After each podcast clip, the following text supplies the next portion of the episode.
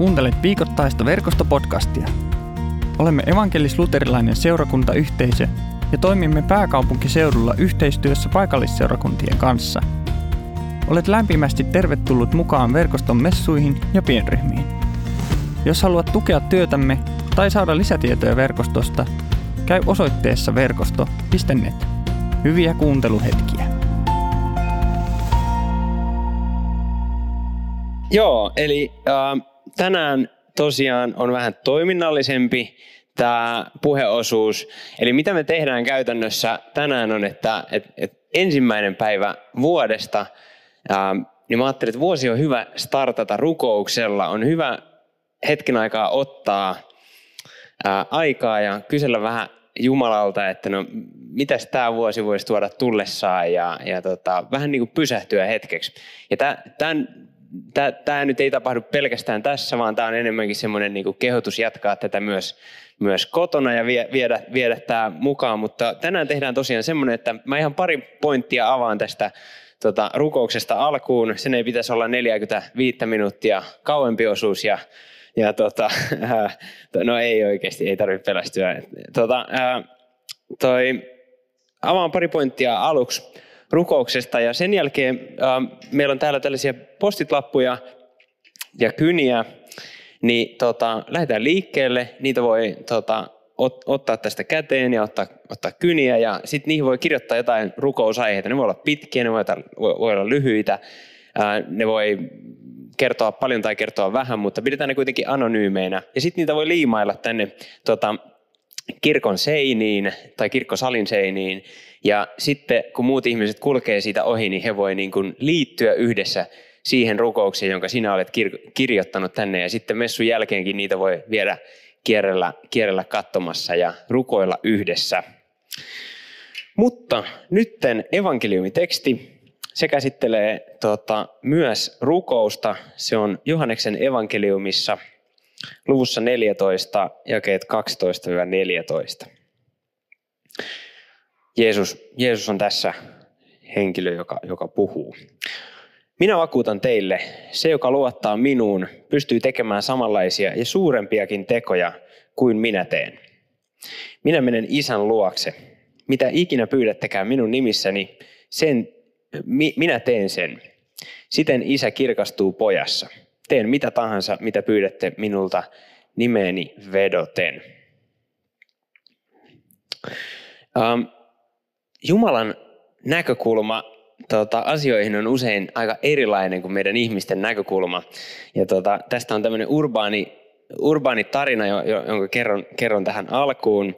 Tota, eli oli, oli, tämmöinen, oli tämmöinen mies, joka, joka tota, halusi tietää vähän, halusi kysellä vähän Jumalalta, että miten Jumala näkee niin kuin asiat. Ää, mikä on niin kuin Jumalan näkökulma erilaisiin asioihin. Hän aloitti hän kysyä, että Jumala, että sun näkökulmasta, kuinka paljon on miljoona euroa? Ja Jumala vastasi, että no mun näkökulmasta se on aika lailla sama kuin yksi euro. Ja mies että okei, okay, okei, okay, just just, selvä. No mites, mites miljoona vuotta? Kuinka paljon se on sun näkökulmasta? Jumala vastasi, että no se on suurin piirtein yksi minuutti mun näkökulmasta. Se on samanlainen asia kuin yksi minuutti. Ja mies oli, okei, okei, selvä, selvä. Se mietti hetken aikaa ja sitten kysyi Jumalalta, että Jumala, voisinko mä saada yhden euron? Ja, ja Jumala vastasi, että joo, totta kai, että odota minuutti. tota, et välillä se rukous voi mennä tietenkin myös näin, mutta, mutta toivotaan, että ei meidän, meidän kohdalla, että Jumala vastaa ennen. No joo. Ja, tota, Joo, eli mulla on kolme näkökulmaa rukoukseen ja mä tota, heitän ne tähän alkuun nopeasti. Ähm, rukouksessa ei ole väliä, miten me asiat muotoillaan. Sillä ulkomuodolla sillä ei ole niin väliä. Sen, niin kuin, sen saa tehdä hienosti, sen saa tehdä rumasti, mutta sillä ei ole niin merkitystä. Sillä, sillä, milloin merkitystä, on se, että mitä me rukoillaan. Se on niin tärkeää. Ja tästä itse asiassa todella hyvän esimerkin ja ajankohtaisen esimerkin tota, mulle heitti tota, suoraan lapaan meidän toinen johtavista pastoreista, Riikka, kun hän sanoi, että että tai vertaisi tätä niin rukousta joululahja listaan. Ää, kun lapsi tai, tai aikuinen tai joku henkilö kirjoittaa joululahjatoiveita ja antaa sen listan sitten tota, henkilölle, jo, jolta olettaa, että lahjoja voisi saada, niin ajatellaanko me, että tämä lahjan antaja katsoo sitä listaa silleen, että ai että kun on hyviä, hyviä toiveita, että on ryhmähauta ja on, on Hello Kittyä ja on, on, on sitä ja tätä.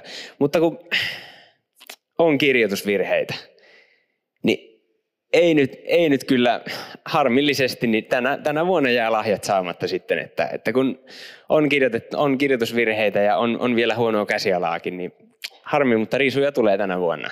No ei tietenkään. Lahjanantajahan, lahjan antajan sydän on lahjan pyytäjän puolella. Samoin Jumalan sydän on meidän puolella. Kun me rukoillaan häntä, hän ei tartu siihen, miten me asiat muotoillaan. Ei meidänkään tulisi siis tarttua siihen. Toinen ajatus rukouksesta on, että kun rukous on heitetty Jumalalle, niin silloin pallo on heitetty todella Jumalalle. Se ei tarkoita, etteikö meidän tarvitsisi enää tehdä yhtään mitään asian eteen, mutta se tarkoittaa sitä, että se mikä on meidän käsien ulottumattomissa, niin se on Jumalan vastuulla siitä eteenpäin. Ja me voidaan luottaa siihen, että Jumala todella ottaa sitä kopin. Ja kolmas näkökulma, että rukous liikuttaa. Rukous liikuttaa aina jotakuta. Rukous liikuttaa joko meitä, joku on joskus sanonut mun mielestä tosi hyvin, että, että tota, rukoilija tota, ähm, ensin rukoilee ja, ja sitten hän alkaa tekemään. Ja mä ajattelin, että tämä on hyvä ajatus. Että rukous ei ole jotenkin sellainen vapaudut vankilasta kortti, mikä heitetään pöytään ja sen jälkeen pestään kädet ja sanotaan, että kiitos ja hei. Vaan rukous liikuttaa. Ja mä ajattelin, että on myös täysin perusteltua sanoa, että rukous liikuttaa myös Jumalaa. Ja on myös perusteltua sanoa, että rukous voi muuttaa Jumalaa. Meillä on vanhassa testamentissa esimerkkejä siitä, että Jumala on rukouksen perusteella muuttanut mieltään. Abrahamin ja Joonan tarinat esimerkiksi. Joten ei pidetä meidän rukouksia jotenkin sellaisina niin kuin mitättöminä. Tai semmoisina, että no, ne nyt on vain jotain asioita, mitä me toivotaan tai puhutaan. Vaan niillä on merkitystä, ne kuullaan, Jumala ottaa ne tosissaan, Jumala ei takerru siihen, miten ne sanotaan, ja ne aidosti oikeasti liikuttaa.